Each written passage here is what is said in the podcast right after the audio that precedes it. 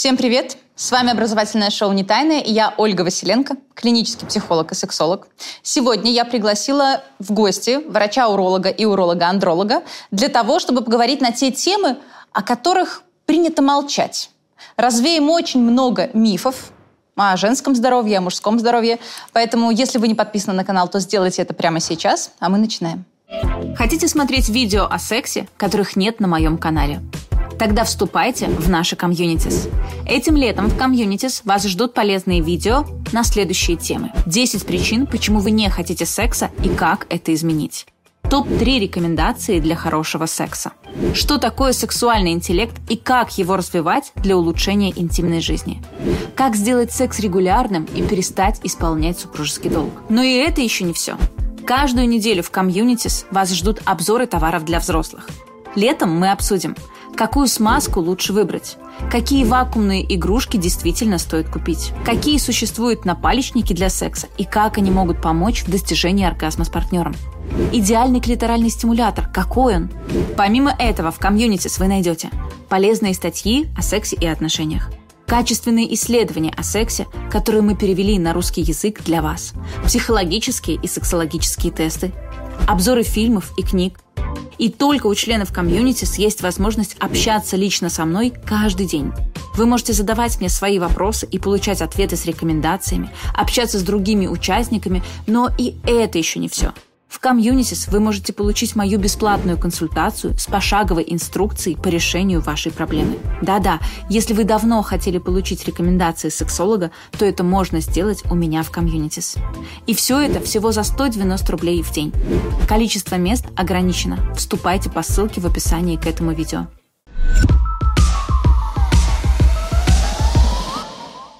Алена, привет! Привет. Рада тебя видеть. Привет, Оля, я тоже очень рада. Расскажи о себе, пожалуйста. Меня зовут Люблинская Алена. Я врач-уролог. А, последнее время я специализируюсь на женской урологии, занимаюсь э, проблемой цистита, все, что на него похоже, проблемой хронической тазовой боли у женщин. Но а, буквально два года назад я еще была оперирующим урологом и работала в онкологической больнице, поэтому за плечами большой опыт именно хирургии, экстренной урологии, онкоурологии. Большой послужной список, Да, на большой самом послужной список. Карен, привет еще раз. Привет, Расскажи привет. о себе, пожалуйста. Меня зовут Карен Алаян, я врач-уролог-андролог, работаю в Дельта Фертилити Клиник в Санкт-Петербурге, специализируюсь на репродуктивной андрологии, занимаюсь преимущественно лечением мужчин с тяжелыми формами мужского бесплодия. Давайте начнем с простого вопроса. Я, как женщина, понимаю, что мне нужно периодически посещать врача-гинеколога. А вот как обстоят дела с врачом-урологом? Тоже нужно посещать его периодически или все-таки нет? В зависимости от поведения мужчины и от его возраста. А, В данном вопросе есть некоторые нюансы. Как правило, мужчина и женщина обращаются к урологу, когда есть какая-то проблема, какая-то жалоба. Но просто профилактически, естественно, мужчина может, например, прийти к урологу и сказать, там, я хочу обследоваться. Да? Мы собираем анамнез и э, что-то назначаем, берем, например, анализы. Или, например, подготовка к беременности. У человека может не быть жалоб, но он обратится к врачу, если ну, такой осознанный да, такой подход, что вот женщина готовится, и мужчина тоже может готовиться. И есть обязательные скрининги у мужчин на рак простаты. В возрасте 50 лет это обязательно, то есть ежегодное обследование у уролога. Это сбор анамнеза, осмотр, осмотр предстательной железы, взятие крови на простатоспецифический антиген. Но если, допустим, мы знаем, что у мужчины папа, а, ну то есть э, мужчины в поколениях болели раком простаты, то скрининг может быть передвинут на время раньше, например, 45 лет или 40 лет. Карен, получается, к тебе мужчины все-таки приходят регулярно, и это хороший подход периодически проверять свое здоровье. Они приходят и говорят, я хочу обследоваться на все подряд. И вот тут вот начинается самое интересное, потому что на все подряд обследоваться на самом деле не надо. Э, достаточно сдать э, базовые анализы на скрытые инфекции, хламидии, трихомонады, гонорея, микоплазма гениталиум и кровь на ВИЧ, гепатит и сифилис. После этого можно начать планирование беременности. А у женщин, я так понимаю, все-таки врач-гинеколог это Приоритет. номер один. Да. И уже если появляются жалобы, тогда мы да. идем к урологу. К урологу, да, женщина э, не обязана ходить. Что-то беспокоит, мы ходим. Опять же, если нет никаких заболеваний, потому что если есть болезнь, даже которая себя не проявляет, например, мы можем наблюдать за кистами почек, да, или, например, за какими-то доброкачественными образованиями в почках. Ну вот, например, у меня возникает дискомфорт при мочеиспускании. Я, скорее всего, пойду к гинекологу. Насколько да. это правильно? Да, это нормально. Хорошо, если женщина вообще дойдет до врача, хотя бы к терапевту, гинекологу. Это хорошо, потому что в целом а, большинство гинекологов э, знают, как помочь женщине, если она столкнулась именно с острым циститом. Но если, например, речь про рецидивирующую какую-то инфекцию мочевого пузыря, очень бы хотелось, чтобы гинекологи все-таки соблюдали преемственность и все-таки направляли к урологу, потому что там есть свои особенности. И очень бы хотелось, чтобы гинекологи не лечили мужчин.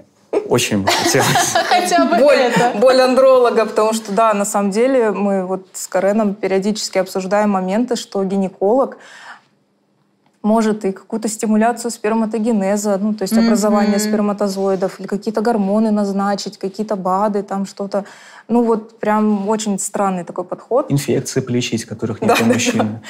Или назначить препарат какой-то, как у меня, например, было, ну вы пейте вот это, а мужу скажите, чтобы пил вот это. Хотя да, фолиевую да. кислоту мужчине обязательно. Вот гинекологи очень многие рекомендуют. А надо вообще? Нет, это миф. Фолиевая кислота нужна беременным женщинам, чтобы не развилась патология нервной трубки. Мужчинам фолиевая кислота не нужна. Он получает фолиевую кислоту из пищи достаточном количестве. А мне, наоборот, сказали, ваш муж должен три месяца принимать фолиевую, пока вы планируете, только потом уже лучше приступать. На самом деле, я не знаю, откуда растет этот миф, но есть... Он очень распространен. Да. Есть даже гинекологические пособия, в которых это написано.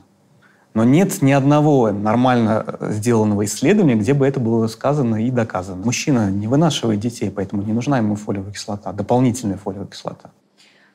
Все-таки получается, если пара планирует э, стать родителями, мужчине надо так же, как и женщине, идти к врачу, урологу, андрологу и консультироваться. Рекомендовано, чтобы уролог-андролог выявил какие-то э, состояния, заболевания, там, вредности, которые могут негативно повлиять на репродуктивное здоровье мужчины. И в случае необходимости назначить какое-то обследование либо лечение.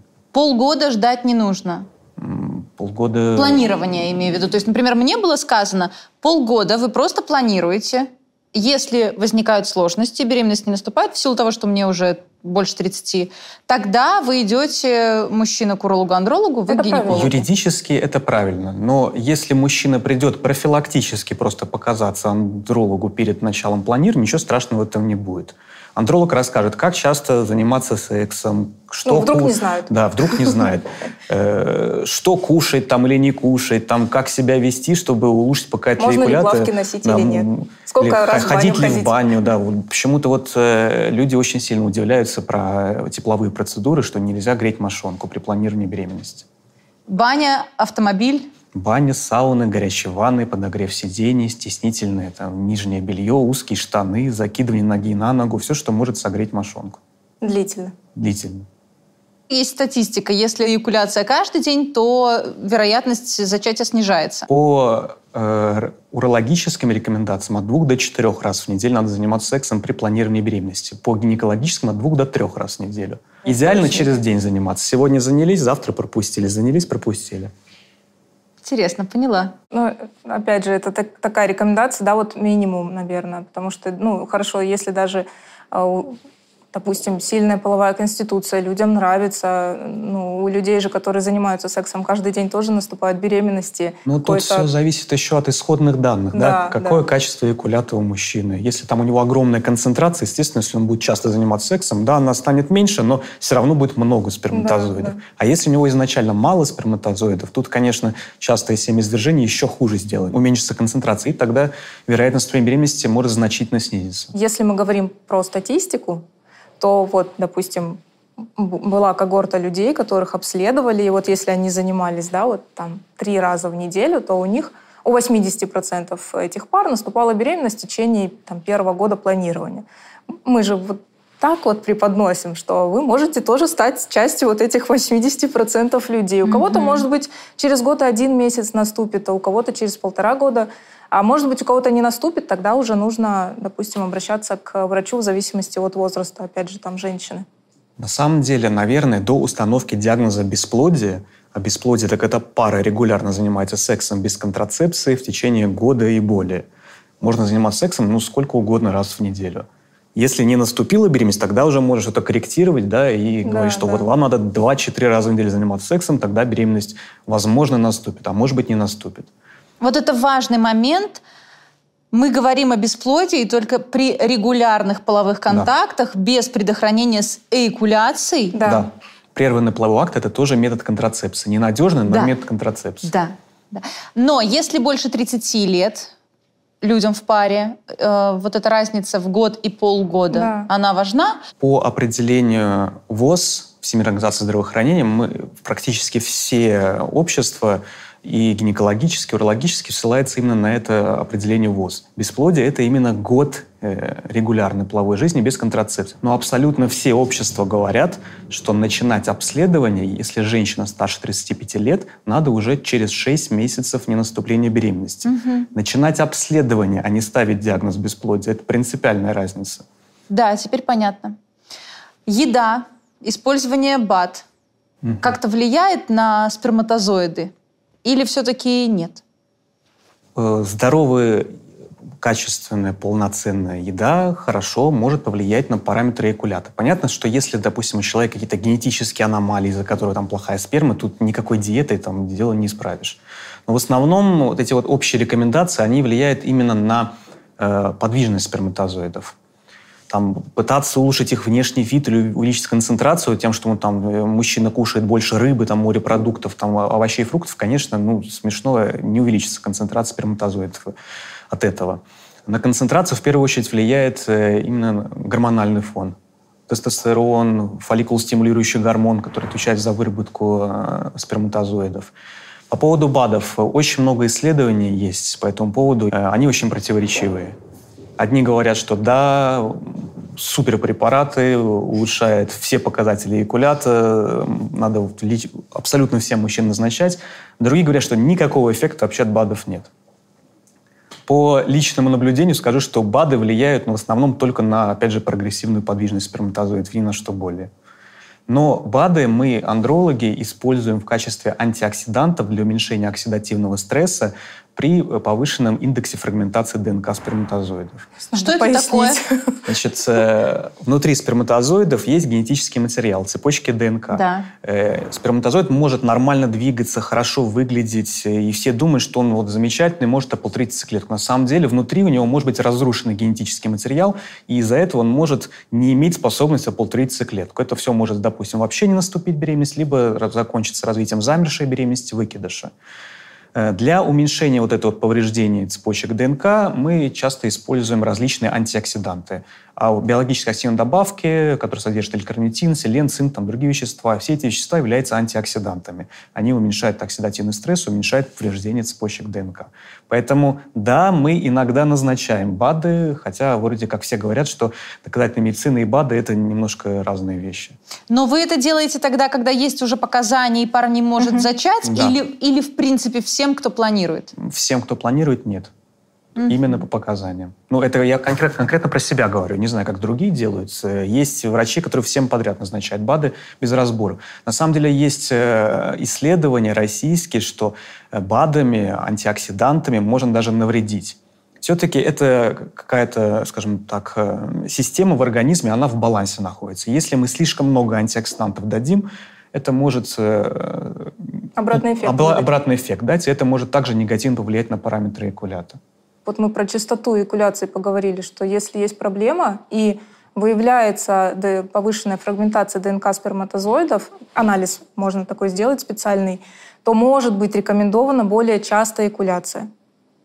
Да. Тогда снижается а, вот это повреждение ДНК. То есть в первой порции сперматозоиды будут ну, условно более плохие, во второй порции они будут лучше. С третьей еще лучше. Поэтому мы можем иногда рекомендовать более частую экуляцию. Или если это протокол ЭКО, то именно использование... Ну, я рекомендую вторую порцию вторую порцию спермы, спермы если повышен. использовать. Ну, такие лайфхаки. А если он не может второй раз А, мы эякулировать? первую не выкидываем, если не смог, то первую используем. Не выкидываем. Я, на самом деле, всегда прописываю это в заключениях, проговариваю, ну, чтобы конфузов не возникло, иначе женщина в стимуляции, да, сделали пункцию, получили яйцеклетки, а если мы сперматозоид не получили, то что делать с этими яйцеклетками? Да. Ну, замораживать на крайний случай.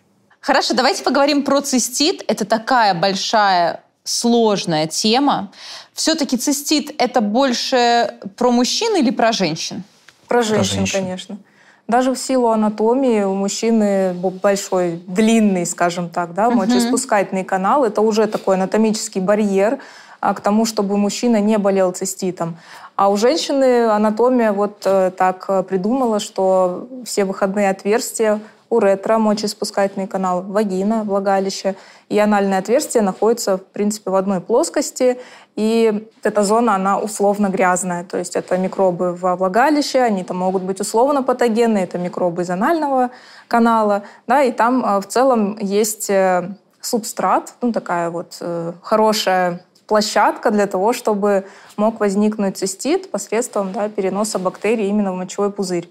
Добавлю, про у- мужчин. у мужчин тоже может быть цистит, но для этого должны быть какие-то предрасполагающие факторы. Нарушение оттока мочи из мочевого пузыря. Допустим, у мужчины выросла аденома простаты, нарушает отток мочи, моча застаивается, там размножается бактерия, развился цистит. Да, да. Но это более редкий и, случай. народное тело это там уже, мочевого пузыря. это, уже в частность. возрасте. То есть это у мужчины, допустим, такого более пожилого возраста, если у него есть э, проблемы с предстательной железой, это может быть и онкологический процесс, например, или какие-то сужения мочеиспускательного канала, которые нарушают отток мочи, может быть тоже цистит у мужчин. Но это, а, опять же, достаточно да, редкая ситуация. То есть в основном уролог в своей практике столкнется именно с женщинами, которые болеют циститом. У нас вообще много таких женщин? Очень. Даже если мы говорим про планету, то м, каждая вторая женщина хотя бы раз болела циститом в своей жизни. И, конечно, это очень большая статистика. Что же такое цистит? Потому что иногда циститом называют то, что им на самом деле не является. Да, действительно. И в моей практике я уже больше имею дело с условно не циститами, чем с реальными циститами. Если мы говорим про цистит, то, как правило, в большинстве случаев это бактериальная инфекция. Чаще всего это вызывает кишечная палочка, клепсиела пневмонии. Это э, микробы, которые у нас в в принципе, они есть. Это не какая-то зараза, которая там передается половым путем или, в общем, что-то такое плохое. При определенных условиях они становятся патогенными, то есть могут вызывать именно воспалительную реакцию, симптомы неприятные, болезнь. У детей, у людей, у которых есть какие-то нарушения иммунитета, именно подавление собственного иммунитета, например, э, ВИЧ в стадии СПИД или прием препаратов, которые гасят иммунитет, э, бывают вирусные циститы. Но, опять же, это крайне редко. Э, В своей практике я встречалась только вот на отделении трансплантации костного мозга именно с вирусными циститами. А в обычной практике врач, уролог и женщина, да, его пациент, мы все-таки имеем дело с бактериальным циститом. То есть это какая-то инфекция вызывает э, воспалительную реакцию. И в данном случае мы назначаем антибактериальный препарат. И какие ощущения у женщины, у которой цистит? Прекрасные. В кавычках. Они на самом деле просто отвратительные, ужасные. И в цистите именно э, женщин доводит, э, дестабилизирует просто полностью именно то, что цистит, у него нет предболезни. У Да. нас не так, что там сначала поболела голова или там что-то там слабость, и потом развились э, симптомы. Как правило, это все возникает резко, внезапно. Еще очень любят там среди ночи, или там перед ночью, когда закрыты аптеки, когда не работают врачи. То есть это очень резкое, внезапное начало довольно интенсивные симптомы болезненного мочеиспускания, ложных частых позывов в туалет, то есть такие пустые походы в туалет, когда ты бежишь, кажется, что там сейчас будет что-то такое, а там три капли.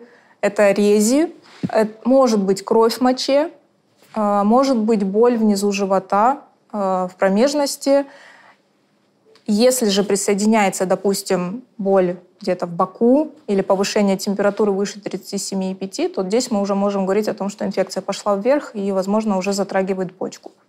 На самом деле при простатите очень похожий симптом у мужчин возникает, поэтому ошибочно этим мужчинам очень часто ставят диагноз цистит. Простатит это у нас что? Воспаление предстательной железы. Но она там рядом находится, рядом с мочевым пузырем, и симптомы очень похожие возникают, да. как при цистите. Ну вот эта реклама, когда он идет, и у него три капли, ничего не получается, и боль. Вот если больно, то, как правило, это да, воспалительный. Мы говорим про воспаление. То есть тоже бактериальный простатит может сопровождаться острой болью, болью при мочеиспускании. Угу. Также будут ложные позывы к мочеиспусканию, также будет болезненное мочеиспускание, рези, какие-то боли внизу живота, может температура тела подняться. Ну вот у, у мужчины, да, если, допустим, приезжает такой по скорой помощи э, с симптомами вот похожими на цистит, у него большой долей вероятности все-таки мы будем иметь дело именно с воспалением предстательной железы. А может быть камень нижней трети мочеточника? Немало людей, у которых это происходит постоянно. То есть они постоянно говорят про простатит угу. и про цистит. Ой, у меня опять цистит. Ой, опять заболела, снова цистит. Побежала в аптеку да. за таблетками. И у меня складывается ощущение, как у человека со стороны на это смотрящего, будто бы таблеткой пытаются просто здесь и сейчас заглушить симптом, но реального лечения нет. человек просто выпивает таблетку, прикладывает там бутылку с горячей водой, и типа все нормально. Что вы об этом думаете? По поводу простатита скажу, что очень часто антибактериальная терапия, которая назначается, либо пациенты сами там покупают антибиотики, либо врачи назначают, назначается на очень короткий срок. А по всем рекомендациям простатит лечится 4-6 недель минимум антибиотик, антибактериальной терапии. А пьют 7 дней, 10 дней, кто-то 2 недели или пьет. Или примут. Или одну таблетку. Да. Это стандартная история. Сейчас выпью какой-нибудь ибупрофен, все пройдет. Если мы говорим про цистит у женщины, то здесь важно различать острый цистит, который возникает спорадически, то есть периодически, просто потому что Инфекция, да, инфекция оказалась вот в этот момент, вот в это время, в этом месте сильнее, чем а, наш иммунитет. Если такие эпизоды возникают два раза в год, то условно, как бы это сейчас грубо не прозвучало, условно это норма. Это как вот заболеть простудой или какой-то ОРЗ подхватить, ну то есть какая-то инфекция. И здесь, да, мы идем в аптеку, или там кто-то идет к урологу, или к терапевту, мы получаем рецепт, берем препарат. Если это а, препарат, э, который можно принимать однократно, мы его принимаем однократно. Если это какое-то курсовое лечение, мы пробиваем там 5-7 дней. И все, мы просто забываем про это заболевание, живем дальше. Получается, если это больше двух раз в год, да. то пора бы пойти к врачу, да. а не просто заниматься самолечением. Да, если это больше двух раз в год, то врач, к которому вы обратились, должен направить к урологу, который занимается именно рецидивирующей инфекцией. Угу. Ну или просто к урологу. Потому что здесь мы уже рассматриваем, что, возможно, есть какая-то причина для того, чтобы инфекция рецидивировала. А, они могут быть разные. Например, нарушение гигиены. Это может быть какие-то дефициты, там, у женщины железодефицитная анемия, например, или там у нее какие-то причины для а, того, чтобы был там сниженный иммунитет. А, или... С кишечником проблемы? Ну, может быть, с кишечником, если... Ну, а если прям... после секса возникает вот. такое? Или после секса. Здесь мы, естественно, должны раскручивать. А что там? Потому что ко мне женщины, когда приходят на прием, а, с посткоитальным циститом, жалобой на цистит после секса, то там прям допрос такой начинается. А сколько раз в неделю? А какой длительности? А как мужчина себя ведет, а если оральный секс, а если анальный секс, а если там используется ли презерватив, а Наверное, хватает ли даже... собственной смазки? Да. А вы вступаете в половую там вот в отношения, у вас при этом либидо на каком уровне, вам у вас есть желание. И, как правило, вот на этом этапе у меня уже вот так вот все складывается. Эта картинка, я уже, в принципе, здесь могу подкорректировать называется поведенческая терапия, то есть изменение образа жизни, изменение образа именно поведения в сексе. То есть ты объясняешь, что смотрите, вот вы не возбудились, а да. а уже начали заниматься сексом. Вот здесь вот такой вид перешел в этот вид, и еще вот такая поза с такой скоростью да, и глубиной, ну, примерно, и вот он да. результат. Да. Хочется подчеркнуть, что стандартного времени, которое отводится на прием уролога в государственных учреждениях, не хватит это все обсудить. Ну да. да. Интересно, а как насчет заброса уретры во время секса? Это ведь тоже есть? Ну, скорее всего, так и происходит, потому что у ретро у женщины там 3-4 сантиметра всего лишь длиной, и даже без секса, в принципе, микробы, да, они могут э, подниматься вверх, и в целом в мочевом пузыре могут э, быть микробы. У нас уже доказано, что моча не стерильна, а, только цистит не у всех возникает. И, естественно, когда женщина живет половой жизнью, это во всех рекомендациях, во всех гайдлайнах прописано, что секс – это фактор риска. Смена партнера – это фактор риска. Ну, то есть в целом то, что женщина живет половой жизнью, это фактор риска того, что она может болеть циститом. И здесь мы уже вот докручиваем, там что-то нарушено. Элементарно может быть, например, мужчина не принимает душ перед сексом. Или женщина. Потом не ходит, например, в туалет, не подмывается, э, принудительно не совершает акт мочеиспускания. Ну, то есть может быть незнание вот таких правил или там использование лубриканта, например. Это вроде как-то все просто, а можно избавиться от такой мерзкой болячки. Да, про гигиену секса в принципе мало говорят. Да. А еще сюда добавим ну, хочется Страсть, спонтанности. Спонтанность, да. давай, снимай с меня все. И, конечно, это когда переходит в «подожди, сейчас сначала ты в душ, потом я или вместе, потом обязательно после секса. Вставай, вставай, хватит лежать после оргазма, пошли, нужно обязательно сходить в туалет». Ну, понятно, что это уже взрослые игры, и не всех они устраивают. Не всех устраивают. Я еще веду блог, и у меня бывают подписчицы прям а для них это крик такой души, что нарушается вот эта спонтанность, они теряют э, возбуждение. Они хотят как порнозвезды, но что без цистита. Естественно, когда болячка-то такая интимная, да, в таком месте, ну вот э, все-таки сакральном, и у многих женщин закрадывается такое, что я какая-то ненормальная, mm-hmm. я какая-то бракованная, вот у всех нормально, у меня вот ненормально. И бывает у них даже, когда они видят, что других женщин тоже очень много, им как-то легче становится, что они это не дефектные, ну, вот ну, так случилось, что вот такая вот особенность анатомии, и какая-то предрасположенность, опять же, может быть, по семейной линии, у мамы, у сестры. Много разных причин. Даже если мы имеем какое-то вот такое рецидивирующее течение цистита, мы можем назначить, кроме поведенческой терапии, еще иммунопрофилактику, например, там есть вакцина от цистита. Вакцина от цистита? Да. Класс! У нас в России пока продается только одна – но а, в Европе есть даже те, которые колятся, есть в виде свечей, есть в виде а, спрея под язык. Наука не стоит на месте, и, в общем, пробуем бороться с этой мерзкой болячкой.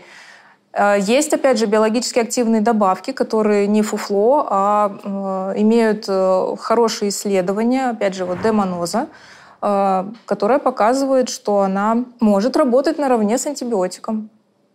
Вот. Ничего себе! Да. Как много мы не знаем. Да. Про простатит. Он может возникать после секса? Наверное, нет. Но если это какой-то, я не знаю, 10-часовой ну, марафон, это какое-то асептическое, без бактерий, там какие-то симптомы могут угу. начаться, простатитоподобные, но это не простатит. Все-таки простатит это что-то про снижение иммунитета. И, про там, инфекцию. Про инфекцию. Если мы говорим про бактериальный. Да. Ну, ну, если это за ППП, то, ну, может, может конечно, после ну, да. секса хламидийный. Хламидийный простатит, почему Легко. бы и нет. Интересно. Демонозы простатит не лечат. Ко мне почему-то начали очень часто приходить пациенты, которым назначают демонозы лечение простатита. Я не знаю, откуда это взялось. Это пока экспериментальные работы ведутся по профилактике пока. Опять же, есть предположение, что если она помогает от цистита, связывает микробы, не дает им внедряться в стенки мочевого пузыря, может быть, она может и мужчин предохранять от а, возможного простатита. Но пока это на уровне исследований мы еще не знаем. Почему простатит так долго лечится? В простату очень тяжело проникают все вещества, лекарственные в том числе. Поэтому нужно очень длительная экспозиция антибиотика, чтобы достичь э, иррадиации, то есть уничтожения всех бактерий в ткани предстательной железы. Экспозиция, радикация. Я, конечно, сейчас э, разочарую вас своим вопросом. Вы очень э, много умного и хорошего говорите. Но у меня другой вопрос. А как же массаж простаты? А. Это замечательная диагностическая процедура для определения, есть у человека простатит или нет. Да, А для всё. лечения? Лечение не имеет никак- никакой доказательной силы. А Эффект. зачем врачи это делают? Им что, нравится? Денежки зарабатывают. То есть им нравятся деньги, а не все-таки те действия с простатой? Ну, опять же, если мы говорим про систему образования, то у нас очень много таких факапов. Амбулаторную такую вот урологию нам прям хорошо не преподавали. И в основном это было все там, пожалуйста, там, дяденька профессор, расскажите, как вы лечите там. Ну и вот он такой, ну ладно, давай я тебе расскажу. И там вот секреты расписывает там э, 10 пунктов или простыня, что он там назначает, и ты потом это хранишь, просто передаешь э, своим там друзьям, смотрите, я вот добыла э, лечение простатита, и там, естественно, массаж простаты, какой-нибудь лазер, э, Еще задний лазер? проход. Нас учили во время массажа простаты говорить, насколько хорошо стала простата по тонусу выглядеть, чтобы пациент радовался. Да. Это, это психотерапия на самом деле. Вот. И Анальная. естественно, да, да, да. Естественно, если, ну, скажем так, врача так научили, передали ему вот такие вот э, знания, он их воспринимает за ну, чистую монету, да, применяет в своей практике, не перепроверяет потом. И он может так вот, ну, из года в год, в принципе, работать, и у него может даже не стоять цель заработка, там, какой-то раскрутки на деньги, а он, ну, он просто свято верит в то, что это может помогать. Нет, вопрос в чем? Нигде не написано, что мы не можем назначать массаж простаты Да, в да. качестве лечебной процедуры. Есть исследования, которые говорят, что нет никакого эффекта от скажем, такого лечения. Но никто нам не запрещает так лечить пациентов. То же Ну, самое касается и лечит. физиотерапии при лечении простатита, ректальных лазеров, там, всяких магнитов и различных вещей. А нет ли э, плохого эффекта от такого массажа? Может быть, конечно.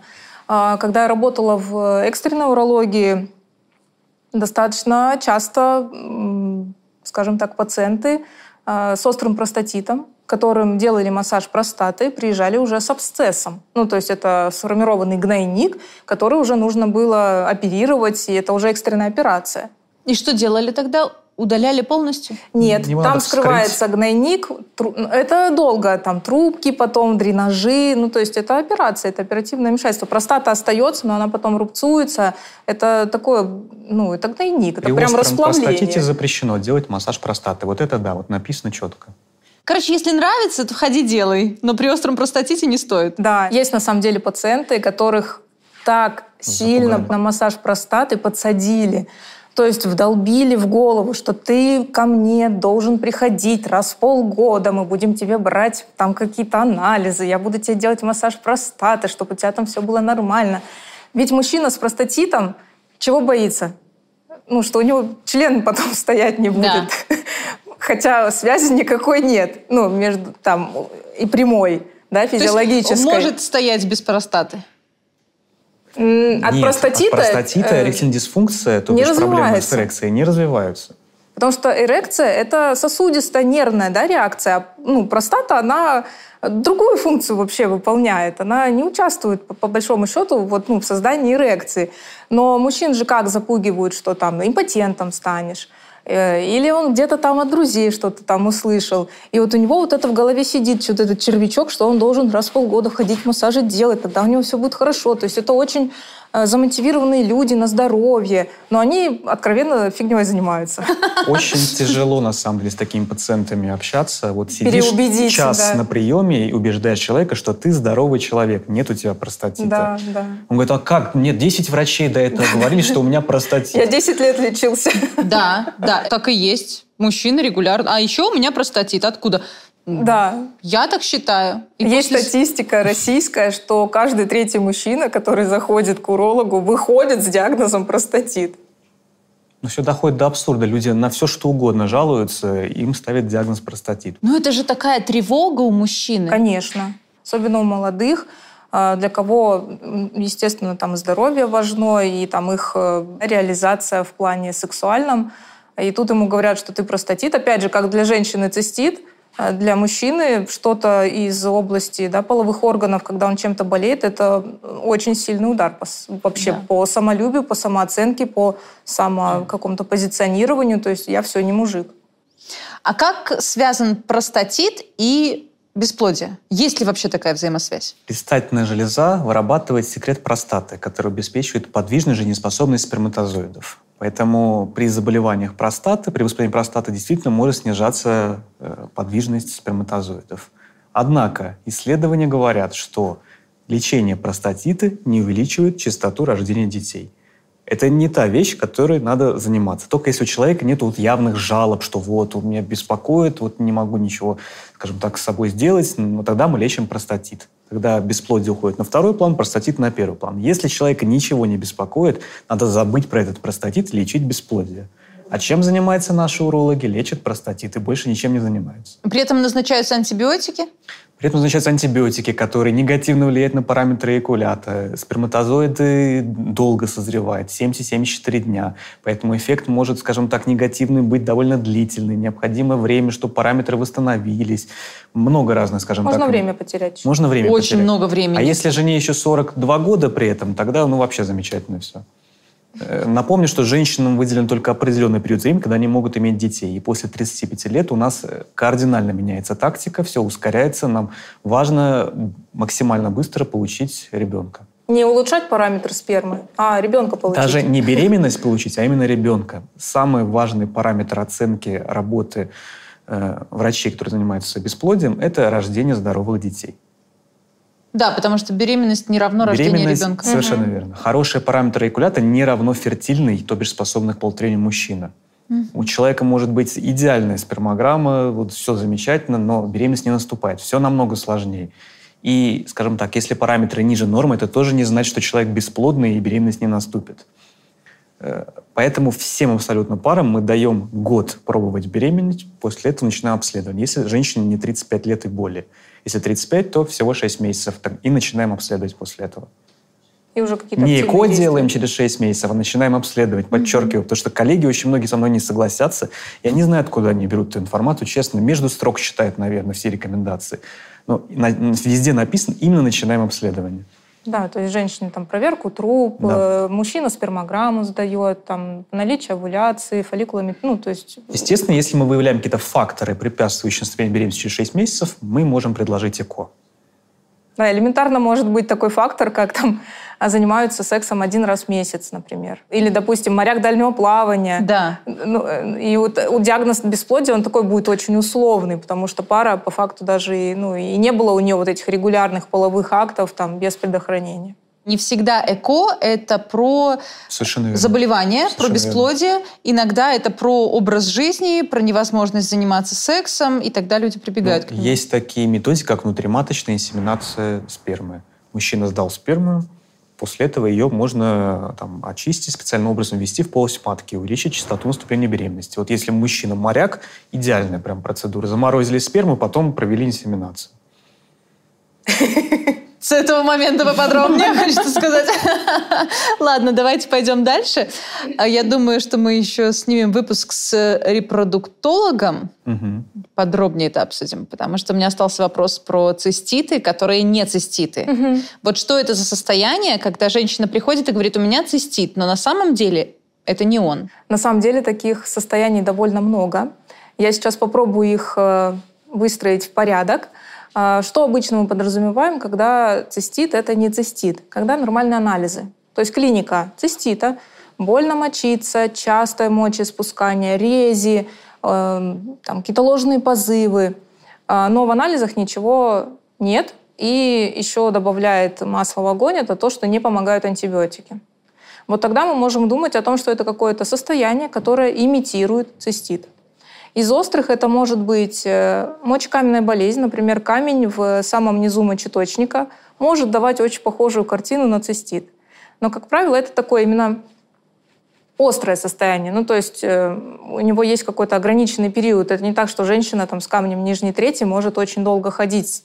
Это маловероятно. Скорее всего, все-таки как-то он себя проявит, и это выявится в любом случае. А если это какие-то вот такие хронические истории, когда женщина говорит, у меня хронический цистит, но в анализах все в порядке.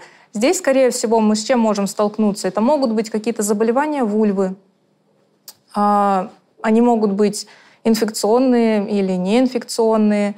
А, Это может быть какой-то болевой синдром хронический, например, вульводиния. Достаточно часто имитирует цистит, а, такой формируя симптом, как жжение в уретре. Так как наружное отверстие мочеиспускательного канала находится в проекции вульвы, то есть э, наружных э, гениталий, и если есть повреждение э, именно слизистой вульвы женщина может ощущать вот это жжение именно в области уретры.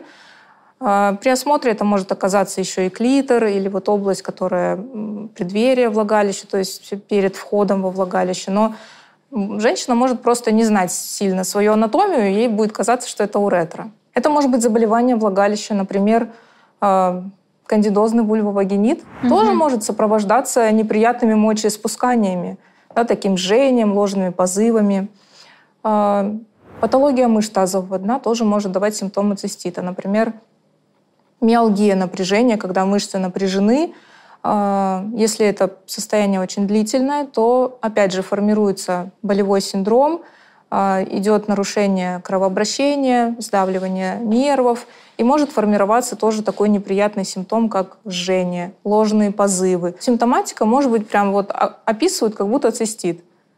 Естественно, здесь нужен хороший врач, руки, посмотреть на кресле, и по большому счету там никакими анализами это подтверждать не нужно. То есть мы смотрим, и мы видим, мышцы не в порядке. Повышенный тонус, значит, мы э, там, даем определенные назначения, работу с мышцами, там можно препараты, которые расслабляют мышцы, ну, то есть в зависимости от диагноза. Что еще это может быть? Из болевых синдромов э, мочевого пузыря. Есть такое заболевание, как синдром болезненного мочевого пузыря. А, его подтип еще интерстициальный цистит. Здесь речь про небактериальное э, воспаление, и изменения в слизистой мочевого пузыря, они происходят, но там нет никаких микробов и бактерий. Почему так происходит, пока еще до конца не ясно, но а, почти все болевые синдромы лечатся примерно одинаково, то есть это команда специалистов, это обязательно здесь будет уролог, обязательно здесь будет врач-реабилитолог, врач-психотерапевт. Э, ну, вот это минимальная такая команда. Может быть, еще невролог, гинеколог, потому что такие болевые синдромы редко бывают в одиночку. Они, как правило, такие смешанные.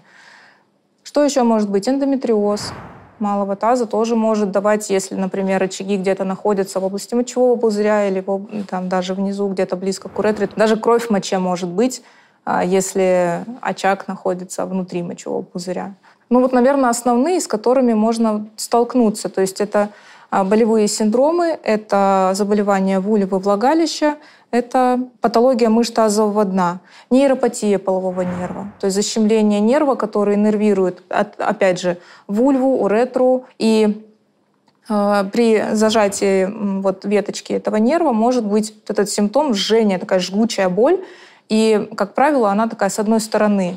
И здесь э, мы тоже по определенным характерным симптомам можем все-таки до, так додуматься, что они нейропатия или здесь. Как правило, симптомы ухудшаются сидя, а, легче становится в положении лежа. Вот если женщина сидит нога на ногу, она всегда скажет, что если я так сижу, мне сразу становится хуже, жжение усиливается. Кстати, про соматоформное расстройство. Есть такое, все-таки это психиатрический да, диагноз, когда м, имеется симптом заболевания, но изменений в тканях вообще никаких нет. То есть полная имитация какой-то болезни, но при этом ни в анализах, ни при осмотре не будет ничего. И здесь, конечно, а, очень хорошо должен работать мозг у врача. То есть мы должны сначала исключить вообще все-все-все, чтобы это было с мышцами все в порядке, чтобы с органами все было хорошо. То есть исключаем а, заболевания, которыми занимается, скажем так, условно обычный врач. Да, и если есть э, вот, подозрение на соматоформное расстройство, то мы должны направить к психотерапевту, к психиатру. Как можно заподозрить? Самый основной симптом – это повышенная зацикленность на своих симптомах. То есть Женщина, например, жжением в уретре, у нее вся жизнь вокруг уретры. Весь ее день строится вокруг уретры. То есть она постоянно там зафиксирована. Все ее мысли, она не может работать, она вообще не может ни о чем думать. Все крутится вокруг э, вот органа, который болит. Она прошла очень-очень много врачей. То есть пациент постоянно перепроверяет, все ли с ним в порядке ему говорят, все хорошо, все в порядке. Нет, мне все равно нужно. И там будут вот такие вот ну, полотна обследований различных, инвазивных, МРТ, томография. Ну, то есть все-все-все, что вообще даже там страшно представить, все будет у этого человека уже выполнено. Но здесь очень еще бывает сложность, то, что соматоформное расстройство может быть вместе с реальным заболеванием. Да, и зрителям сейчас хочется сказать, что это и есть та самая психосоматика, э, психосоматика здорового человека. Да. Не та психосоматика, о которой пишут э, в социальных сетях про обиду на маму, Да, да, прошлое поколение и так далее. Вот они соматоформные расстройства, и они ведь могут возникать в связи с длительным лечением Конечно. реально существующего цистита или Конечно. какого-то заболевания, параллельно с ним и вообще отдельно. Да. И это очень сложная тема, очень плохо поддаются лечению такие люди, потому что э, обычно они отвечают, ну нет, какой психиатр, какой психотерапевт, вы мне лечение нормальное дайте, они не верят. Это как с алекситимией. Если человек проходит тест на алекситимию, у него алекситимия, вероятнее всего он скажет, что это неправда. Поэтому очень сложно их вести. Я хорошо понимаю, о чем речь, и очень часто даю рекомендации пойти к психотерапевту. Мгм. У меня получается их вести. Вот не знаю, как. А здесь есть магия, понимаете? Да. Потому что ты врач-уролог, и когда врач-уролог это говорит, Да. это воспринимается уже по-другому. Ну, вот поделюсь своим опытом. Меня не слушают пациенты. Ко мне такие мужчины иногда ну, залетно попадают. Кто-то порекомендовал. Я таким не занимаюсь. Один в один. Вот, вот такие же симптомы. Жжение в уретре, все, то же самое. Ну, это вот четко понятно, что это соматоформное расстройство. Да. Ну, не верит человек, он не хочет идти ни к психологу, ни к психотерапевту, ни, к- ни к психиатру, Здесь опять же никому. коммуникация с пациентом, Ну, наверное, и какая-то вот э, пред- расположить к себе, вызвать доверие, объяснить, что такое бывает. Здесь ни в коем случае нельзя говорить врачу, что это из головы, Ни в вы коем это случае, выдумали. Это вообще самое страшное, что может пациент услышать, это обесценивание. Естественно, в таком случае он доктору будет не доверять. И просто к чему я это говорил, что урология настолько обширная. Вот мы, муж и жена, да, и мы оба урологи, но мы настолько разными вещами занимаемся. Я порой вообще не понимаю, что Алена рассказывает и говорит. Вот просто не понимаю, о чем идет речь. И уверен, что она то же самое говорит про меня.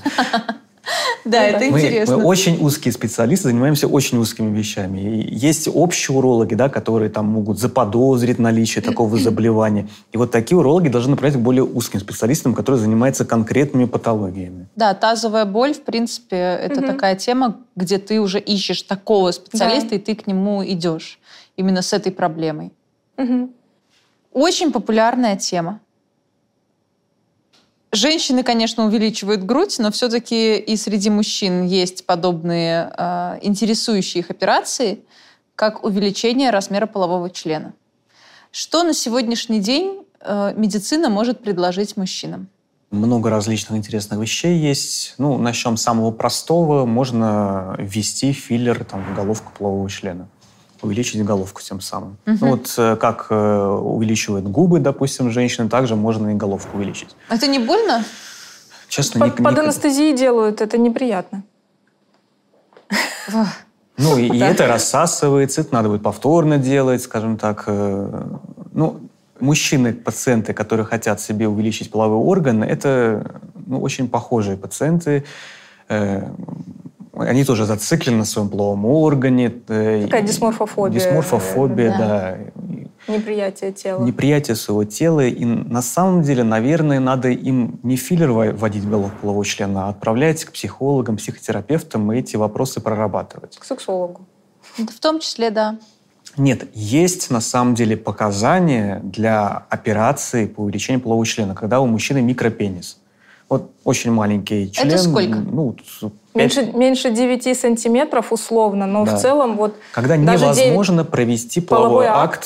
с Да. целью ну, репродуктивной, да, зачатия ребенка. Э, Тогда действительно мы можем, допустим, надрезать связку, которая удерживает половой член, тогда немножечко половой член будет ниже и длиннее. Но буквально на несколько сантиметров получится. буквально. Но пара сантиметров для некоторых мужчин это Значительно. значительно, Значительно. да, да. И но, женщин. но хочется И сказать, женщин, что да. член тогда будет э, ну, немножко не спереди, он будет ниже, между ног. И функциональность такого члена снижается. То есть очень Поэтому- аккуратно, чтобы не переломать член, нужно будет заниматься сексом. А как же Есть вот эти минусы. невероятные позы, невероятная скорость, как в порно? То есть это уже становится невозможным. Ну, э, вероятность травматизации увеличивается после Просто таких потому, операций. что расположение будет уже чуть Мгм. ниже, чем ну, привычного. Но длиннее. И живот можно отрастить. Да, поэтому если, если у человека есть реальные медицинские показания, я считаю, что да, тогда можно прибегнуть к операциям. А вот заниматься вот этими вот косметическими вещами по увеличению там, головки полового члена, это может закончиться все очень неприятными вещами. Она Нагноить. просто денег не хочет за- зарабатывать. Да, а что еще есть? Э, Помимо связок, это Есть такие э, графты. импланты, которые вокруг полового члена э, синтетически вставляются и немножко тоже увеличивают объем. Но тогда чувствительность уменьшается. Будет инородное тело под кожей полового члена.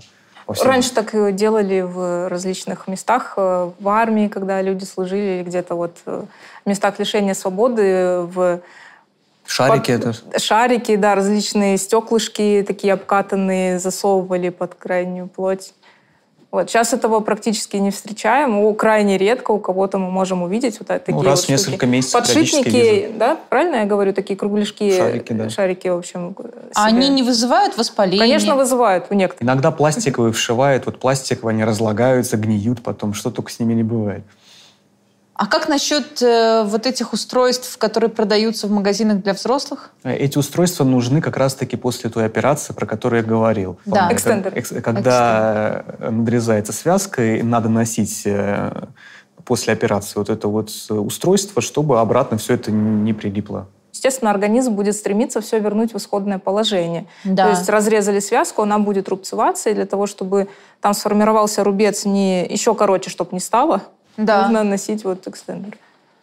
Я помню, читала про экстендеры, что их нужно носить э, от полугода, чтобы получить какой-то результат вне Да, операции. да, да. И я, когда смотрела, как их носят, то есть надевают на головку, поднимают вверх, надевают белье, и так целый день ходят, потом только снимают. Это какой-то кошмар. Там почти больше половины дня это вот в таком вот состоянии нужно ходить. Ну, это, ну, это странно. Это странно. Это, Это, очень это, тяжело. ну, то есть такая, опять же, да, зацикленность на вот, Дисморфофобия. Да. Проще купить стропон. ну, наверное. Ну, я имею в виду, если мысль, если мысль, что женщине недостаточно, да, этого размера, такие же тоже идеи бывают, что ей недостаточно моего размера, а мне, в принципе, Нет, а окей. обычно это именно мужчине недостаточно его размера. Да. Женщина говорит, что все нормально, а ему недостаточно его размера. Да. Да, как правило, обращаются за операциями все-таки мужчины, у которых нормальная длина члена. Обычный средний член. Обычный средний член это сколько? Ну, в 13, среднем 15. 12-13 сантиметров по России э, длина члена. Потому что я помню, проводила опрос э, среди женщин, и у них спрашивала, вот вам сколько нужно, чтобы устроило? И там кто больше? 16, 17, Конечно. 18 сантиметров. Я измеряла у него 20, у меня самый лучший.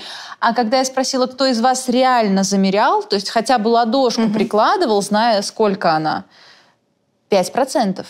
То есть это все на глаз. На глаз, да. А что, ну я не знаю на глаз, сколько здесь сантиметров. Могу Если- добавить, что женщина с циститом никогда не будет в восторге от мужчины с большим членом. Я могу добавить, Для что и это- без цистита. Для нее это просто большой, ну, это стресс, это страх, э, что опять будет обострение, потому что анатомия мужчины тоже может быть фактором в качестве именно посткоитального цистита, просто в силу вот такой вот анатомии. Поэтому не всем нравится большой. Другая важная тема – воздержание. Вроде с женщинами более-менее разобрались, что воздерживаться не так страшно.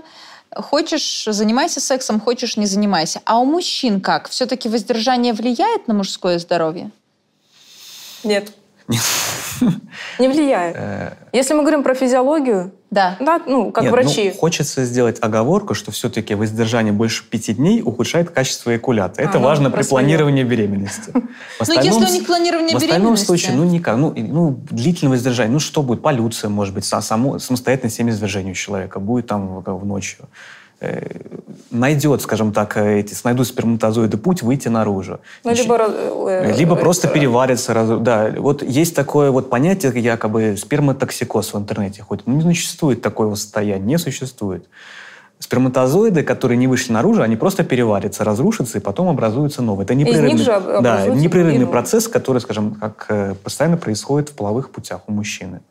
То есть либо ночная полюция, либо просто полюция происходит, да. Э, либо ничего не происходит, никакого да. семяизвержения, но мужчина дальше себе живет ну, спокойно. Есть да? миф, что, скажем так, это если у мужчины нет семяизвержения, у него разовьется простатит. Да. Ну хорошо, а тогда вот как монахи всякие, священнослужители, которые отказываются полностью от семяизвержения, как, каким образом они живут? Они что, все с простатитами? Нет. Я за всю свою практику видел только одного священнослужителя, у которого был простатит. Вот так вот. Этот. Ну, миф сильнее просто, чем Конечно. женский. Миф можно побороть только мифом. То, что мы сейчас говорим, что это ни на что не влияет, вряд ли кто-то нам, сейчас никто не в это поверит, на самом поверит. Деле. Здесь же еще, опять же, важна вот эта разрядка, да, снятие напряжения. Ведь для кого-то там мастурбация, секс, это еще же, ну, как бы помимо удовольствия, это еще определенная разрядка. И Психоэмоциональная. Вот, да, да. И вот, допустим, если ее нет, то да, мужч... и, а, а мужчине это нужно то, наверное, он может испытывать какой-то, ну, такой дистресс, да, вот нервозность там, но и именно на физиологическом плане э, вот в органах там ничего плохого не происходит. Но мужчина может записаться на бокс, пойти в тренажерный зал, бег, еще по-другому свой стресс, скажем так, э, из, себя выгнать, и, и тогда ничего с мужчиной страшного не будет. Но вы понимаете, что мы сейчас разрушили такую классную манипуляцию? Конечно пойдем заниматься сексом, потому что у меня уже яички тянет, и Конечно, вообще я хочу, это и манипуляторы. А как насчет сдерживания эякуляции в момент оргазма? Вот все эти даосские техники, когда мужчина сохраняет свою энергию. Я не знаю. Нет, я-то понимаю, что это все выходит с первым мочеиспусканием. Ну да. Но как это может в дальнейшем при регулярных практиках сказаться на его я здоровье? Думаю, что могут проблемы с семяизвержением у него может значит... развиться ретроградная экуляция уже, когда он этого не будет планировать. А это, соответственно, связано с возможностью иметь детей? Да, ну, конечно. Это возможно преодолеть, конечно, но... Это да. будет уже дорого стоить. Если получится сперматозоиды добыть из мочи, тогда, скажем так, э, еще можно будет легко отделаться. А это может ведь закончиться и биопсией яичка, и забором сперматозоидов из яичка. И это... протоколом ЭКО у женщины, которые будут стимулировать, добывать яйцеклетку. То есть не нужно, в общем... Не нужны траты. Не нужны траты. Ничего себе, то есть такая, казалось бы, восточная практика, которую мужчина делает просто для того, чтобы ну, попробовать что-то новое или сохранить энергию, потому что кто-то считает, что они так силы свои угу. берегут, может приводить к таким серьезным последствиям. Не, ну у нас же есть сфинктер, который препятствует забросу эякулята в мочевой пузырь mm во время семяизвержения. Я так понимаю, что вот эти э, как раз-таки техники направлены на расслабление вот этого вот сфинктера да. каким-то образом. И, естественно, развивается у мужчин ретроградная экуляция. На самом деле психологические проблемы могут возникнуть. Да? Сперма не выходит наружу, а это очень значительный, скажем так, аспект э, оргазма мужского. Если сперма не прошла по уретре, не вышла, оргазм может быть очень смазанный, либо вообще никакой. Да, мы когда назначаем пациентам некоторым препараты по поводу, опять же, аденома предстательной железы, либо операции, когда делаются на предстательной железе, может быть такой вот эффект, как э, обратный запрос спермы. И для многих психо... это нужно обязательно предупреждать, потому что психологически, если мужчина вдруг не увидит, оргазм был, а тут все сухо, для него это прям очень... Ему страшно может стать. А женщине тоже. Вроде Конечно. бы мужчина говорит, что оргазм был, да. а она не видит подтверждения. Угу. Давайте поговорим про саундинг. Я Давайте. для себя открыла новое слово. Да. Что это такое и чем опасно? А, у меня были случаи, когда пациенты поступали по скорой с различными народными предметами в уретре. Опять же, саундинг — это введение различных приборов, приборов да, различных инструментов, каких-то вещей в уретру с целью получения большего удовольствия во время оргазма. Уретральная мастурбация. Или уретральная мастурбация. Как это может быть приятно? А вот, э, опять же, если брать, э, откуда пошли ноги у этой истории, в урологической практике мы используем такие техники, например, как постановка катетера, как э, страшное слово, бужирование уретры, когда есть какое-то сужение, и мы вставляем такие металлические толстые штуки для того, чтобы расширить канал. И ну, опять же, да, есть же люди, которые от э, ну, боли получают удовольствие. Люди заметили, что от этого тоже может быть приятно, и стали практиковать уже самостоятельно. И получился вот такой вот э, эффект, да, как ну, в саунде. Девиаций много разных может быть. Это один из видов Когда мы девиации. учились, нам показывали фотографии. Тут вот свечка такая э, церковная. Тут вот, да, тут вот какая-то эта штука Авторучка. от капельницы. Да, авторучки. У женщин, кстати, тоже. Ручки в мочевом пузыре. Да, у женщин даже, даже хуже.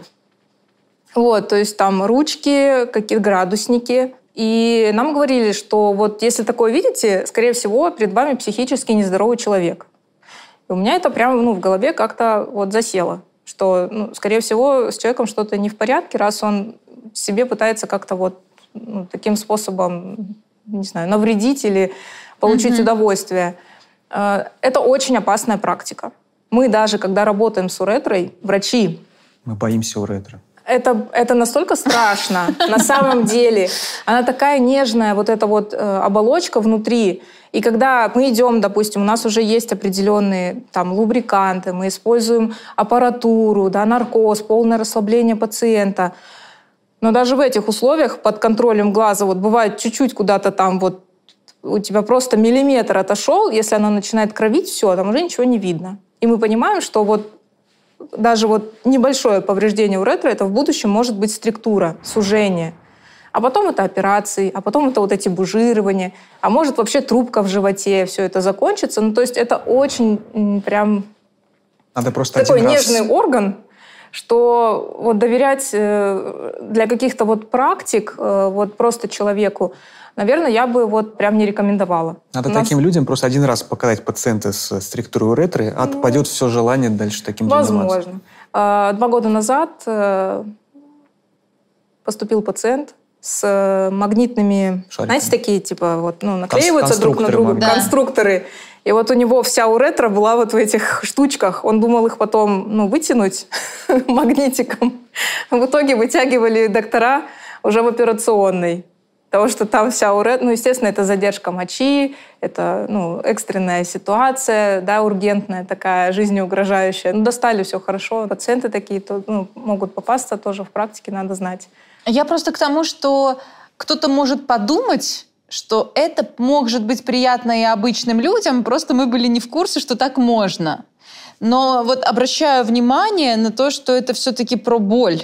Угу. Практика про боль, а не про удовольствие. Да, а то да. сейчас окажется, что, ой, может, у нас там какие-то эрогенные зоны дополнительные, и начнутся эти истории. Если мы говорим про какие-то манипуляции среди пациентов, например, мы же можем делать цистоскопию, осмотр с помощью инструмента угу. мочевого пузыря по показаниям, или вставление катетеров и у женщин, и у мужчин. Это во всех случаях это неприятно, это больно, нам приходится обезболивать, иногда давать наркоз. Мужчинам это еще хуже, потому что если у женщины нам нужно пройти 4 сантиметра, то у мужчины это может быть там, ну, в общей сложности 25 или больше даже сантиметров да, прямым инструментом или гибким, неважно.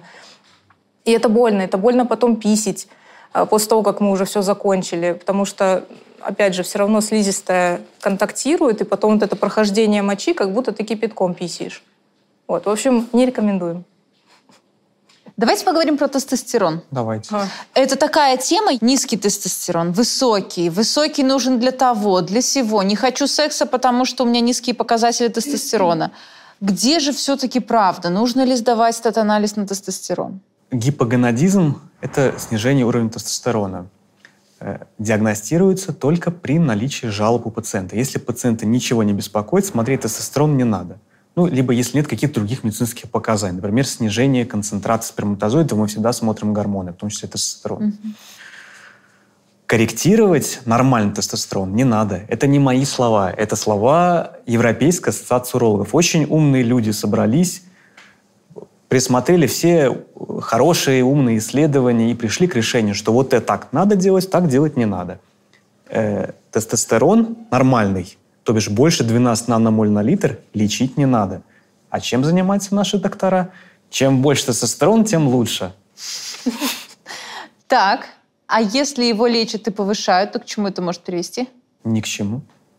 А негативного эффекта? Есть. Э, Есть. э, У тебя любимые твои пациенты, э, которые думают, что они повышают тестостерон, а приходят бесплодными. Значит, при введении тестостерона извне угнетается выработка своего тестостерона раз и останавливается образование сперматозоидов два.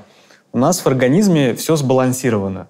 И есть механизмы, которые отрицательно обратной связи. То бишь, если много сперматозоидов, скажем так, блокируется образование сперматозоидов, чтобы их, скажем так, стало чуть поменьше. Если много тестостерона, блокируется, чтобы тестостерона стало меньше. Мы вводим огромное количество тестостерона извне. Естественно, в мозг поступает сигнал, что слишком много тестостерона, надо останавливать выработку тестостерона. Тестостерон прекращает вырабатываться, и вместе с ним прекращается выработка сперматозоидов. С чем приходят так пациенты ко мне? С азооспермией, отсутствием сперматозоидов в эякуляте. В большинстве случаев это обратимое состояние, но бывают Ну, разные и ситуации. если длительно человек принимает тестостерон, может быть и необратимая ситуация. Какой кошмар.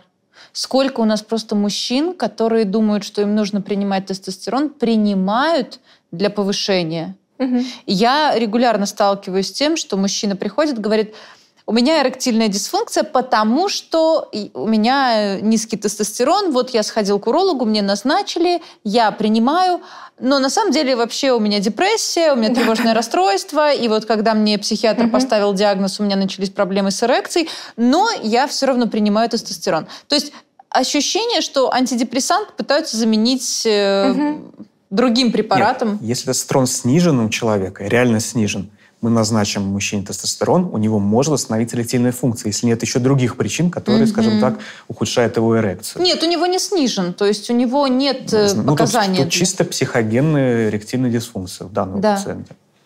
У молодежи, как правило, психогенная, она, в принципе, и, Ну, и есть. Но хочется подчеркнуть, при планировании беременности, если у мужчины есть репродуктивные планы какие-то в ближайшее время, запрещено использовать препарат тестостерона. Вот именно запрещено.